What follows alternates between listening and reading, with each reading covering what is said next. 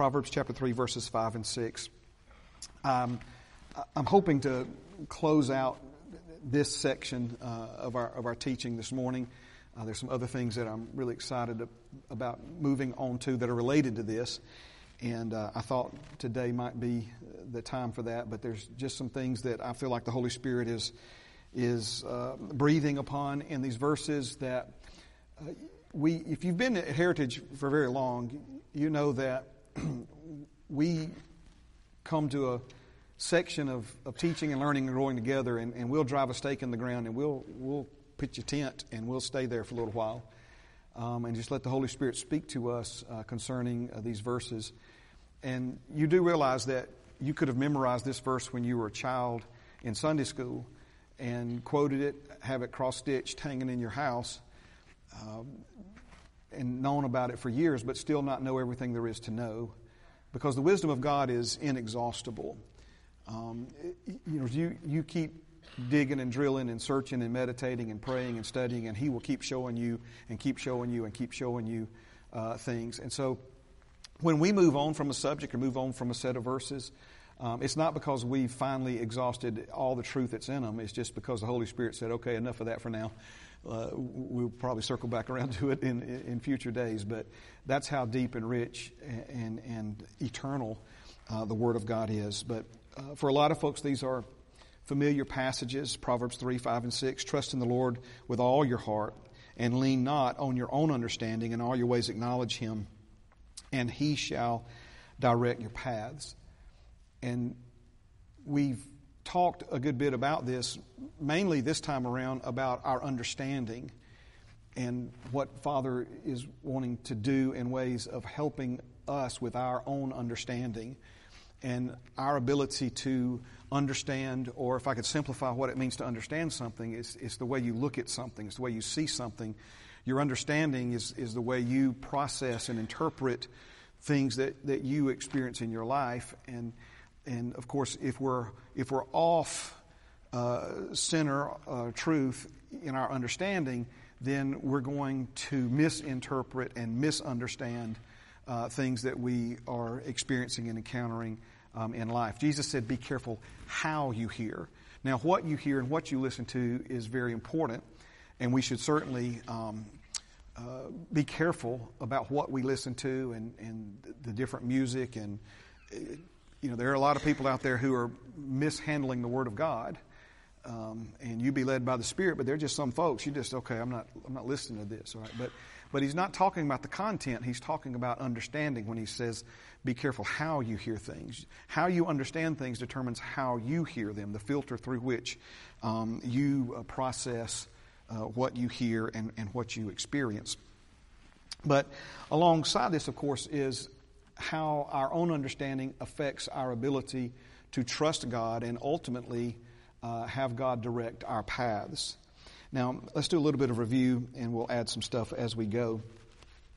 You can't just muster up trust when you need it. And this is one of the great deceptions I think that the enemy has um, has pulled off on, on so many of the, of the members of the body of Christ is that we think we can just kind of bebop along, do our own thing, our own way. Uh, but then if we ever have a really big problem in our lives, we'll just real quick like turn to God and, and have all this trust in Him and, and, and overcome it. But uh, it, it, doesn't work that way. Um, the only way to learn uh, to trust God is to trust Him. And trust is built over time, and it's built one step at a time. It's built over time, and it's built one step at a time. Now, along with this idea of mustering up trust when you need it, I'm going to reach deep inside myself, and I'm going to just draw on this deep well of trust within me. Again, that, that shows a confusion as to what trust is and how it works. And on the other side of that coin, and, and hear me very carefully on this, okay, is what I would call a burst of trust. Do you understand what I mean by that? A burst of trust? Uh, so the Bible is very clear. Faith comes by hearing, hearing by the Word of God. And so God's given every person the measure of faith, Romans 12, 3. Uh, every human being on planet Earth has a measure of the God kind of faith inside of them. God gave it to them, I like to say it this way, as a baby gift. And, and yet that faith can lie dormant in a person's heart until, unless and until they hear the Word of God. The Word of God activates, awakens, and arouses the measure of faith that's within every person. That's why you can go to a foreign land and preach the gospel of Jesus Christ to a bunch of people who have never even heard the name of Jesus a single time and people be born again. It's because they hear the word, the power is in the word for salvation, the faith to receive that is already on board inside of them, and so that beautiful connection takes place between the word of God and faith in a man or woman's heart, and salvation occurs in, in their lives. And so Faith comes by hearing, hearing by the Word of God. So when we, when we speak in terms of a burst of trust, um, what I'm referring to there is, you know, you hear a, a, message. Let's, I've used this example before. Let's say I was going to, you know, preach for the rest of the time together this morning on the subject of fasting. And I was to share with you from the Word of God the truth about fasting, meaning abstaining from food. And if you really are leaning into that teaching and you're hearing what the Word of God says, it will awaken and arouse and bring to the surface in your heart faith to fast. Matter of fact, you know, I, have heard really good teachings and, and read books on fasting, and, and, and after that, you're like, man, I'm not eating for 40 days. And that's what I mean by a burst of trust, okay? But then you wake up Monday morning and your stomach starts growling. So a burst of trust is important, but we've also got to have with that the endurance to sustain the course and, and, and, to, and, to, and to see it through uh, to the end. Uh, this is why we find in Hebrews this amazing verse where he says it's not, it's not faith that you need. You, you, you've got the faith. It's the ability to endure in faith so that after you've done the will of God, you can receive the benefit. You can inherit the promise. You can receive the, the, the benefit of doing things God's way. So, again, the point is the only way to learn to trust God is to trust Him. Trust is built over time, and it is built one step at a time.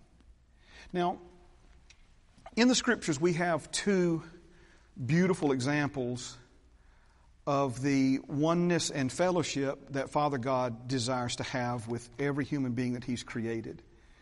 And those two examples are that of a human body with Jesus being the head, and all of God's children have been born into Christ, being individual members of that one body. So Jesus being the head of the body. Bill Winston says when, when Jesus was talking about not having a place to lay his head, he wasn't talking about a pillow to sleep on. He was talking about a body, amen, a body for his head to belong on, amen. And of course, we know that through the new birth and salvation, some of you are like, what? Amen. Just, it'll come to you later. Amen. But uh, you still with me this morning? Amen. All right. So, uh, Jesus wasn't poor. Don't get me started on all that. This idea that Jesus was a poor homeless beggar is just ridiculous, okay? Um, he was given multiple lifetimes of wealth at his birth by kings, not one king, multiple kings. Amen. Uh, he had plenty. Don't, so this, I, praise God. I just want to go off on that because religion has so tried to program into us this idea that Jesus was poor and we should be poor also. But anyway, that's another subject for another day. Amen. But what we do see, of course, is that He's here to gather members of His body. That's one example of oneness and fellowship, okay? Many members, one body many members, one body. Amen. So also is Christ. My, my human body has many members fingers, toes, elbows, arms, shoulders, all this, right? Uh, but it's still one body. So also is Christ. One head, Christ, many members of that one body. The second beautiful example we have in Scripture of oneness and fellowship is that of marriage between a husband and a wife. And we know the Scriptures teach that Jesus is the groom and we as his people are the bride. And what began in a garden, uh, the Garden of Eden, will one day, uh, when I say end, as we know it, it will end with a marriage feast, a, a marriage. Uh, we, we call them reception parties here, right? You know, a, a marriage feast, amen. And you're the guest of honor uh, with Jesus because we've been joined together as one with Him. But now, that occurs, of course, within us on a spirit level, but then the Bible also reveals, listen to this now very carefully, that now that we are in Christ, we are growing up into Him in all things. We are growing up into Him in all things. And you do understand that, that our Father is again, a God of advancement. He's a God of moving forward, or we can say it this way He's a God of growth, a God of growth, the growth of His kingdom. Uh, the, the, the, growth of, of his uh, name being known. We, there's all kinds of different ways we could talk about this, but I want you to think of it on a more uh, personal level, and that with being you growing and me growing, each of us growing up together uh, in, into the full stature of Christ. In other words, us becoming a body that his head will fit on, so to speak. Amen. That, that we will be the bride, spotless bride, amen, that, that he deserves. Praise God. Now, if you think you can do that yourself, you, you are sadly mistaken. Amen. We can't make ourselves spotless any more than we can make ourselves mature. Amen. But if we will learn to listen to Him and follow Him, He is working to develop us. He is working to mature us. Remember, the Bible speaks of your salvation in three verb tenses have been saved, are being saved, will be saved.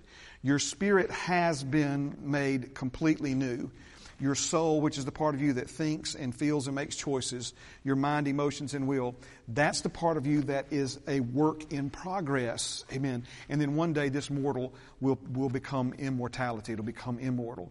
And that's when our salvation will be complete. And he who began a good work in you will be faithful to complete it under the coming of our Lord and Savior Jesus Christ.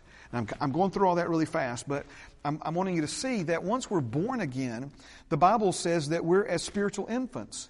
And we need to do what? We need to desire the sincere milk of the word so that we might grow thereby. Amen. And so the Bible speaks of those who are as spiritual infants, those who are as spiritual children, and then ultimately those who are as spiritual adults or have become spiritually mature. Now, I don't know if you uh, have you know ever thought about this or not, but you, you can't go to the pharmacy and, and, and purchase a mature pill. Amen. In other words, you, you can't, there's nothing that that there's no shortcuts to growth. Amen. There's no sh- shortcuts to, to maturity and, and, and to developing. Amen. It's something like uh, trust. It's, it's something that is developed over time and is built one step at a time. And so many of the things, don't be offended at me, just hear me please. So many of the things in our lives that we, we want God to take away from us and, and set us free from, right? You know, what we don't realize, number one, is that on the most important level of your existence, you are, you are free from those things. Okay? Um, and, and if, let me go back to John 8, right? If the Son makes you free, spirit, He makes you something you could ever make yourself, then you shall be free, soul, in your performed action, body, spirit, soul, and body. Amen. So you shall be free indeed. If the Son makes you free, you shall be free indeed. He says in Matthew 11, Come and I will give you rest. Learn of me and you will find rest for your souls. Okay? So he, he makes you free, just like he makes you righteous. But we've got to grow up into that. We, we've got to learn how to think and act and, and live like free men and women. We're not trying to, to live free to become free. He made you free. Now He's trying to teach you how to live free so you can be free indeed, free in your performed action. And the difference between being made free and being free in your performed action is growth, it's development, it's maturing. It's the inward realities of the new birth becoming an outward expression of life. And please hear me, that growth does not take place without your cooperation. It does not take place without my cooperation. In other words, we have to put the yoke of Jesus on together and learn of Him, amen, as we walk alongside Him and do life together with Him, step by step, one step at a time. He's teaching us His ways. He's teaching us how to hear the voice of the Holy Spirit. He's teaching us how to properly divide and understand and interpret the words of God as they apply to our lives and to the body of Christ at large. He's revealing to us how to do things His way. He's leading us down pathways of doing things and ways of being and doing in life that we've never been down before. Amen. And all of these things require that we trust Him. All of these things require that we trust Him. So that means as, as we follow Jesus doing and learning how to do things God's ways, alongside that, our trust is, is also developing. Our trust is, is, is also maturing. And I believe the two hallmarks Matter of fact, I believe the two most valuable lessons that we can learn on this earth as God's children are the lessons of loving and trusting. How to love and how to trust. How to love and how to trust. How to love and how to trust. And so these are the things that, that Jesus, as, as our uh, disciple maker, as the one who's now discipling us, Him and the Holy Spirit, He's, He's teaching us how to love as He loves us. Amen. And He's teaching us how to trust His Father the way He trusted His Father. And, and, and again, if we're not, I don't want to, again, I'm not trying to offend you, but if we're not progressing in those two areas, then we're not growing. If we're not growing in our ability to love more effectively like Jesus loves us, and if we're not growing uh, in, in our ability to more effectively trust God, then we have become stagnant. We are not growing. Now, why is growth so important?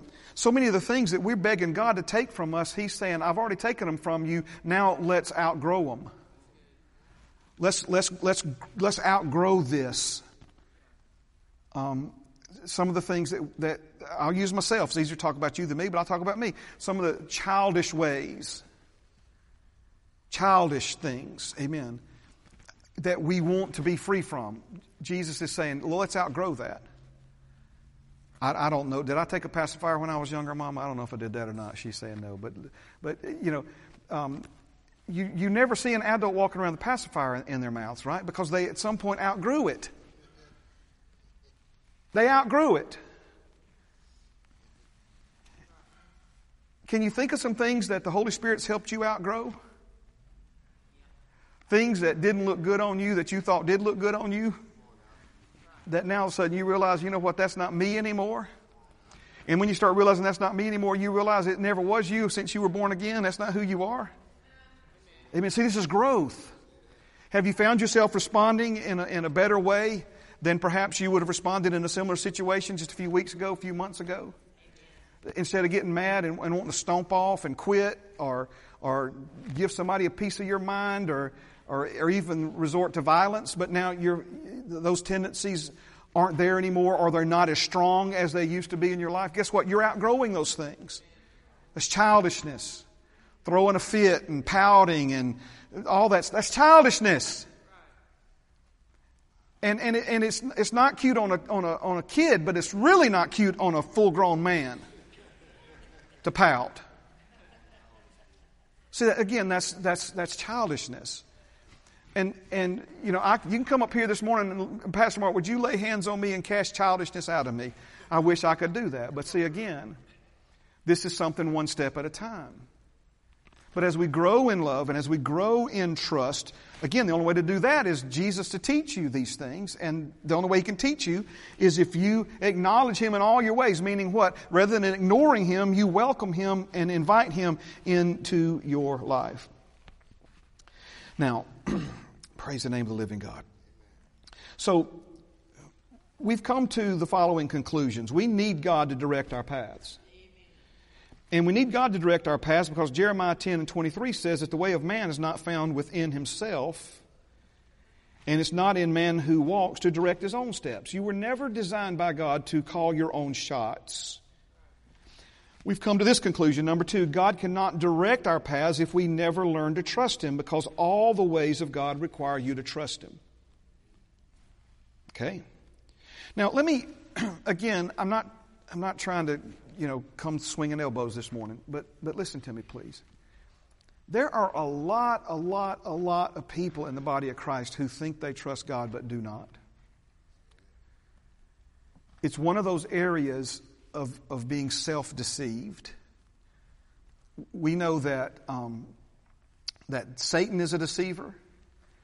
And we know that if he can, he will manipulate other people to deceive you. But there's, the third kind of deception is what the Bible calls deceiving one's own self. And he says that today, if you will hear his voice, do not harden your hearts as in the days of provocation what happens so many times is we, we come to church and we hear the word or we, we, we listen to something, watch something on TV, a preacher or teacher, we read a book, something that inspires us. For that matter, just sitting there with God's word in your lap and you read something that speaks to you, that, that, that gives you hope. It, it, it changes your outlook. It, it inspires you in some way. Amen. But the Bible says that if we hear God's voice, but never follow through and actually do whatever it is that He's instructing us to do, that it, it actually causes us to harden our own hearts. So you can hear some things this morning that'll make you feel better about your situation. But feeling about, feeling better about your situation and actually doing the Word of God wherever your situation is concerned, two different things.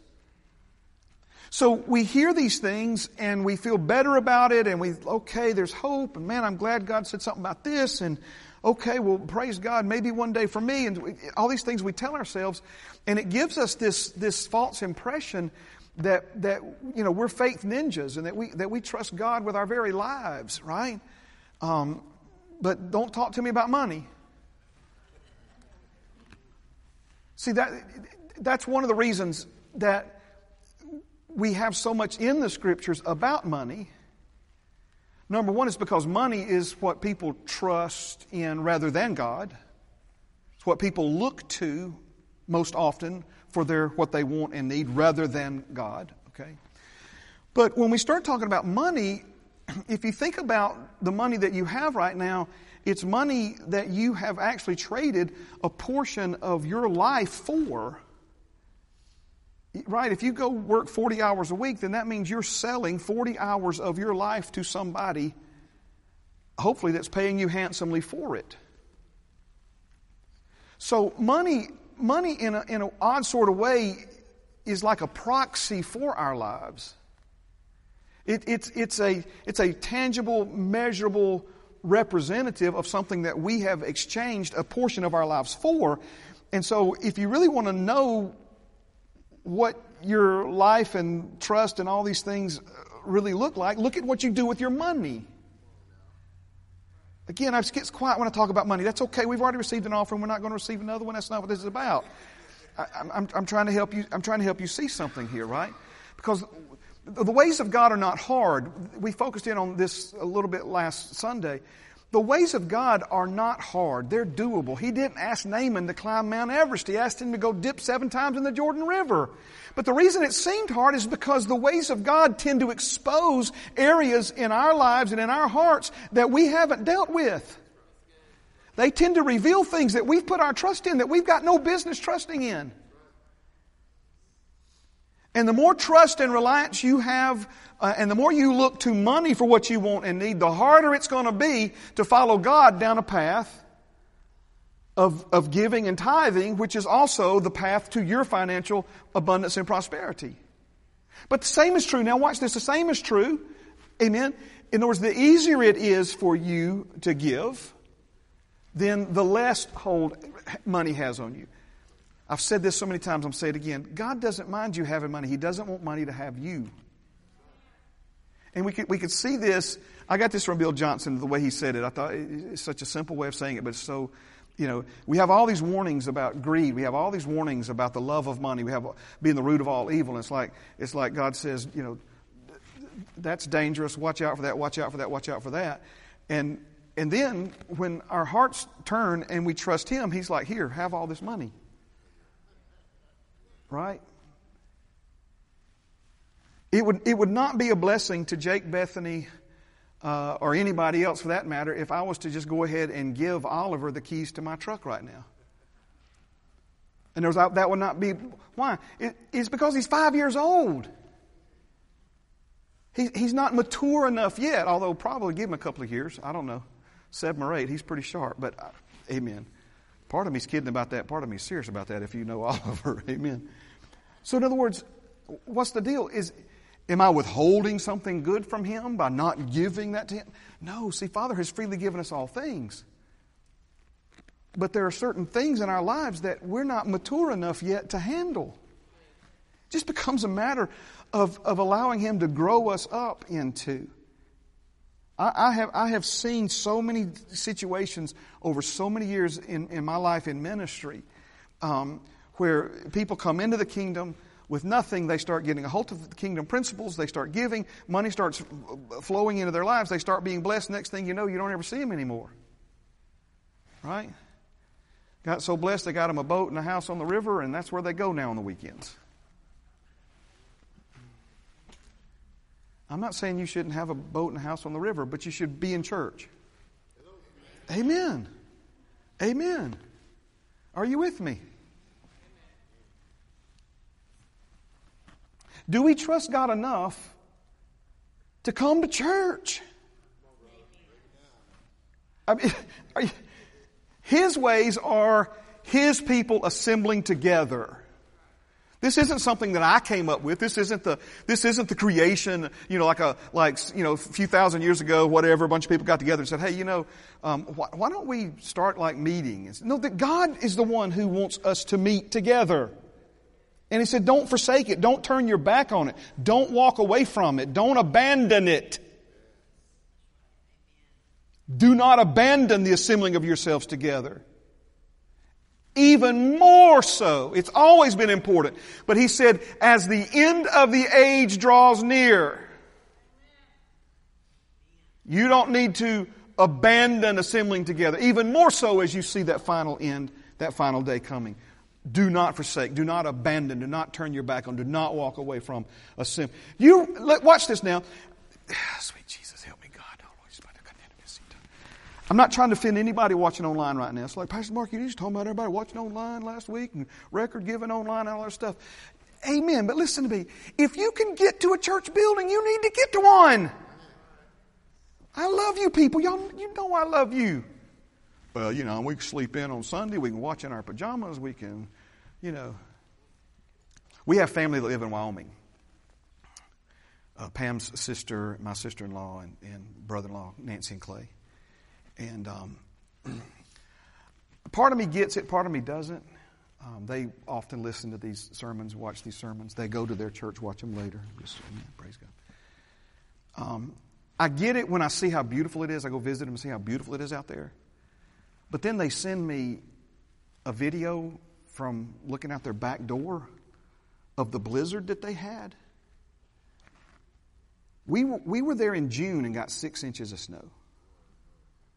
Right? So, um, part of me gets it, part of me don't get it, and I was going somewhere with that, and I just don't even know where I was going with it. Praise God. What are we talking about? Watching online, not forsaking the assembling yourselves together as the manner of some is. Amen. Maybe the Holy Spirit just telling me I need to move on from that. Praise God. Help me, Andre. You taking notes, brother. What did I say?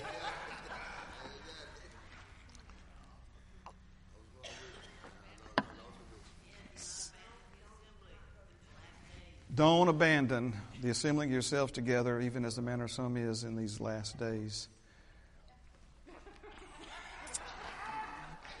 It was a really good point.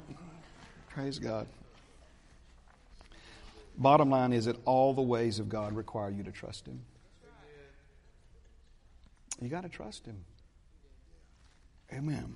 It's bugging me, but I'm going to let it bug me anymore. All right. Number three, God cannot direct our paths if we do things according to our own understanding. God cannot direct our paths if we do things according to our own understanding. The greatest threat to God's ways producing God's results in your life. Thank you, Holy Spirit. In Wyoming,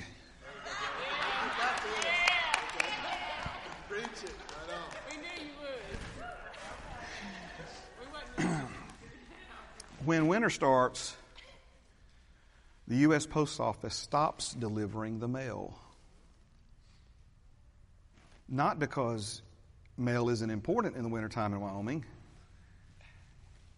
but because if your mail starts piling up, they send somebody to check on you in Wyoming.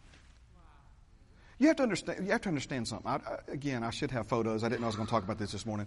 I have f- photographs of my brother-in-law standing on top of the snow, leaning over to work on the roof of his house. I'm not kidding you, because they got an ice dam and now water. It's like a waterfall in their bedroom wall, right? And they're trying to. Neighbors helping him clear. They don't need a ladder. Just walk over there. So they, it's a, it's a thing that of, of accountability. You have to, meaning what? Meaning it's, you got to get out and go get your mail so that somebody will know that you're alive. Amen. Are you hearing me? And, and so I believe that's an, another factor. We need interaction with other people. Amen. I've, I've considered myself before as a mailman. I'm delivering the mail for my father to you. Amen. And you can stay at home in, in your house shoes and catch it on the flip side, you know, when your favorite TV program is in reruns or whatever. But that's not the, that's not the same as assembling yourself to, again, see, watch this though now. This isn't, this isn't, I'm not speaking on my behalf. I love it, man. I, this building full, balcony full, bring it on. You know what I'm saying? I, I enjoy that. I love that. It's a beautiful, the atmosphere is, is different the more people that are in this room. Have y'all figured that out by now? As well? Amen. So, but again, but this, I'm not, I'm not saying this because you're hurting my feelings by not coming. That's not, that's not, I'm, speak the truth in love. I'm saying this because I love you. And this isn't my way, this is God's way. Well, you know, Pastor Mark, I'm just not comfortable in crowds.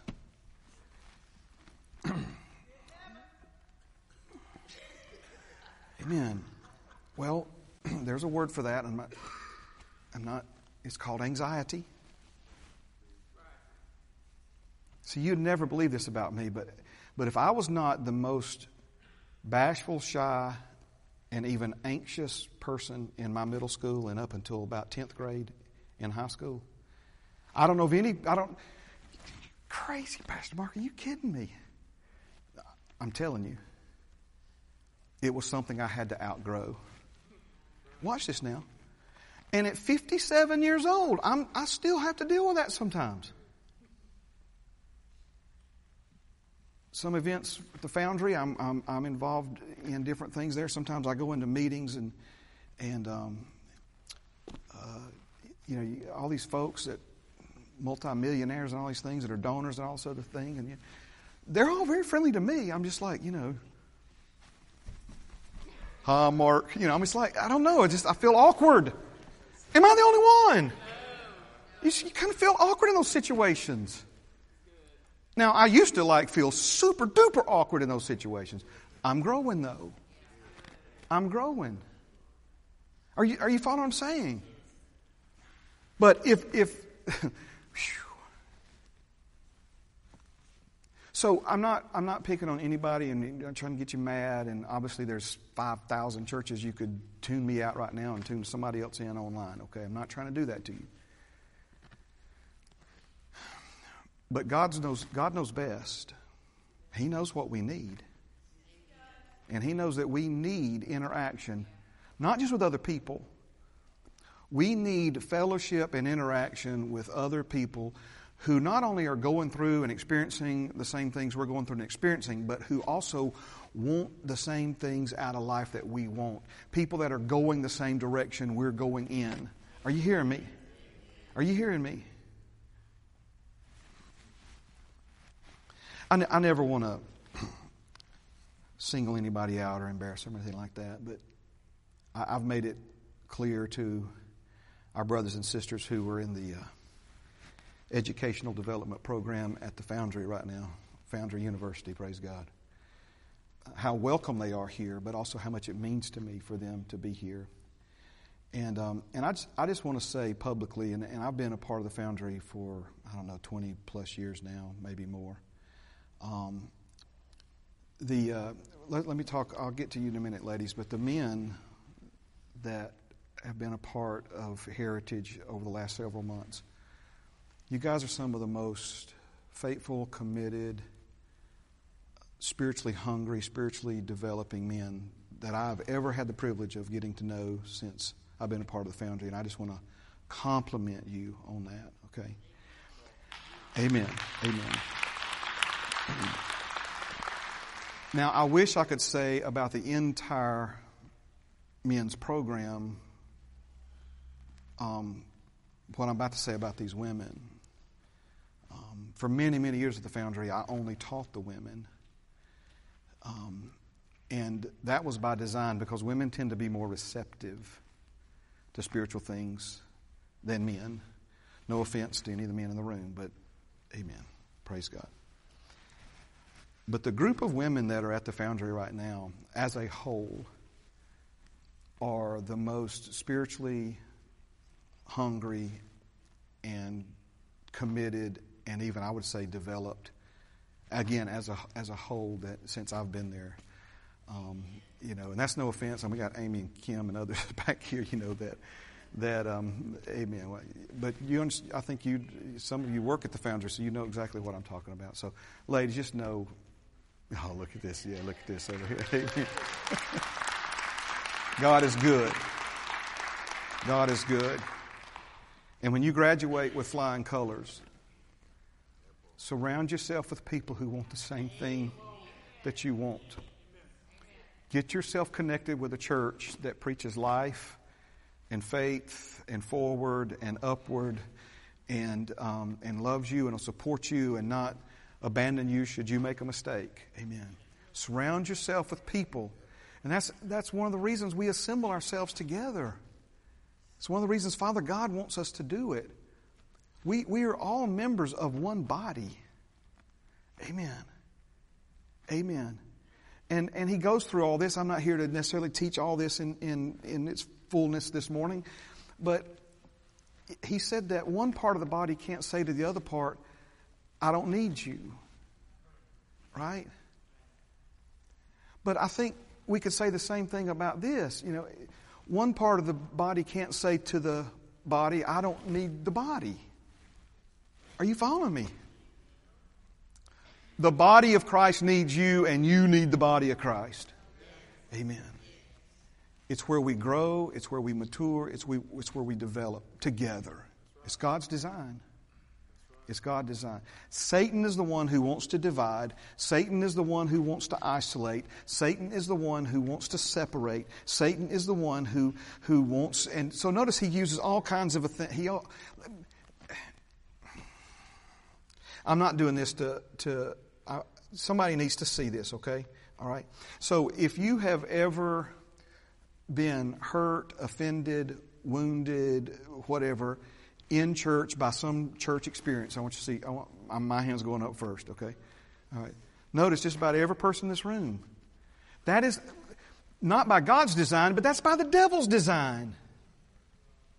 He, he wants for people to be wounded in church so that they have a, an offense and well, he, she didn't speak to me. Pastor Mark's picking on me. He, whatever. I mean, just you know, any any offense that we can take that would ultimately lead to what Satan's trying to get us to do, to respond in a way that would separate us and isolate us and divide us apart from one another. And as Smokey Bear says, only you can prevent forest fires. Well, only you can prevent that from happening. Only you can. Only you can prevent that. How how are you going to respond to it?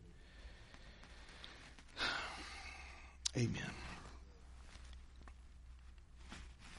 Stand with me this morning. Praise God. I, I didn't really get as far down all this that I wanted to, but let me, let me, I'm going to kind of summarize some things and, um, and maybe we'll get back to them next week, okay? Isaiah 42 and 16. Let me put that verse on the screen. Thank you, Jesus.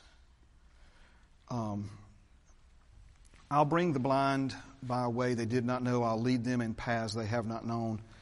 I will make darkness light before them and crooked places straight. These things I will do for them and not forsake them.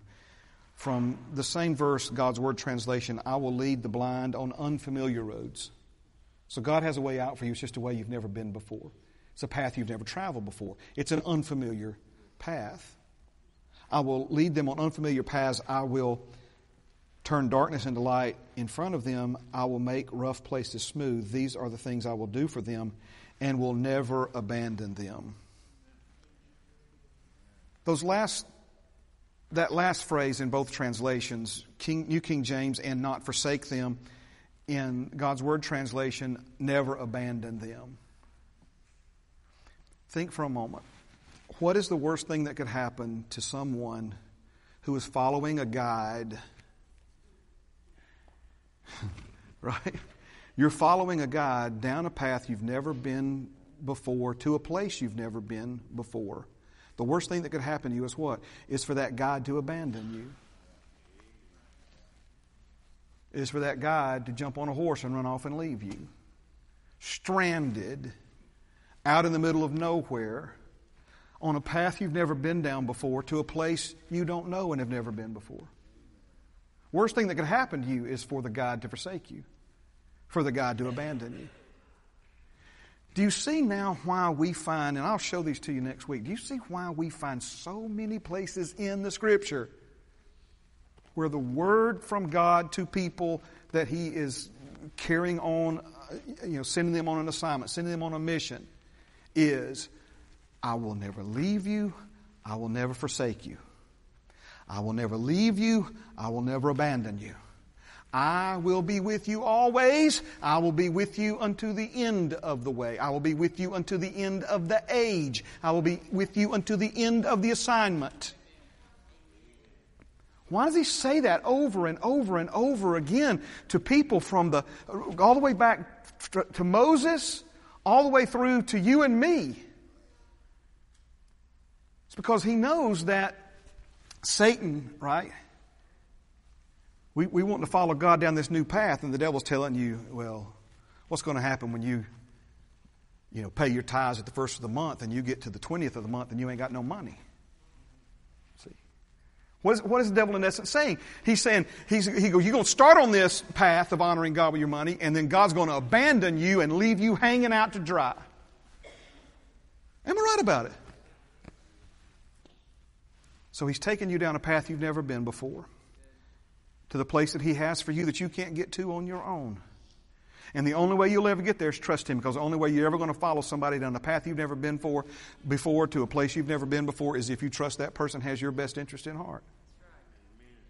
And now notice, Father God, reckon, the Bible says He knows your frame, that, you're but du- that your frame is but dust, your flesh, because the weakness of our flesh, right? That it's as dust. And so what does He say? He, um, knowing how we're going to respond, knowing how we're going to think, He says to us, even before we take the first step, and before you take the first step, you got to know, I will not abandon you on this, on this path. I will not forsake you. I'm going to, I'm going to start it, and I'm going to see it through to the end. Amen. Amen. Bow your heads with me this morning. Father, we thank you for your love. We thank you for your goodness, your mercy, your kindness. Thank you for helping us, Lord. Thank you for believing the best about us. Thank you for promising to never leave us nor forsake us. Father, when you turned your back on Jesus the day he became our sin hanging on the cross, I'm convinced that you've revealed to me, sir, that that was the hardest thing that you've ever done, harder than creating universes. Hardest thing you've ever done is turn your back on Jesus that day, but the only way you were able to do it is you did it knowing, you did it knowing, Father, that if you turned your back on Jesus that day, it would be the last time you ever had to turn your back on one of your children.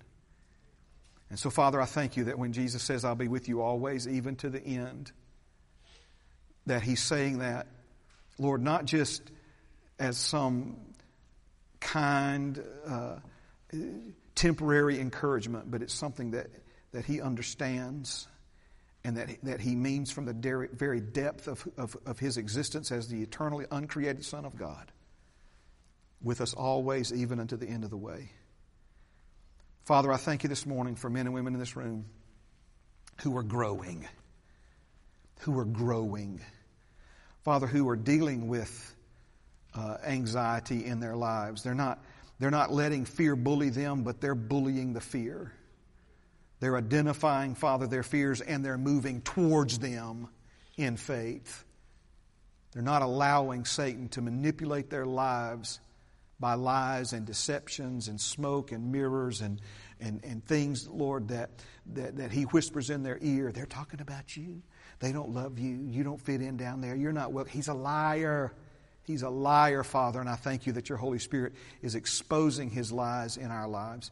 And Father, that your ways are exposing areas in our lives that we, that we need to allow you to help us with. You asked Naaman to dip seven times in the Jordan River. Very easy, very doable, but it was hard because of his pride. You were exposing his pride. You were exposing what needed to change in his life for you to be able to do in his life what you so desperately desired to do.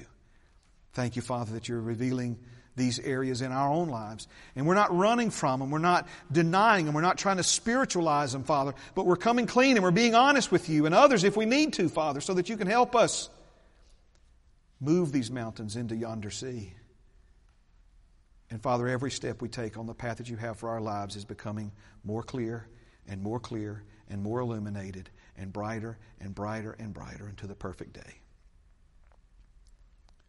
Thank you, Father, for the partnerships, Lord, that, that you have established, for the fellowship, Father, that is Heritage Christian Center, and for the many other ministries, Lord, that, that we partner with and fellowship with so that your purposes can prosper in our hands.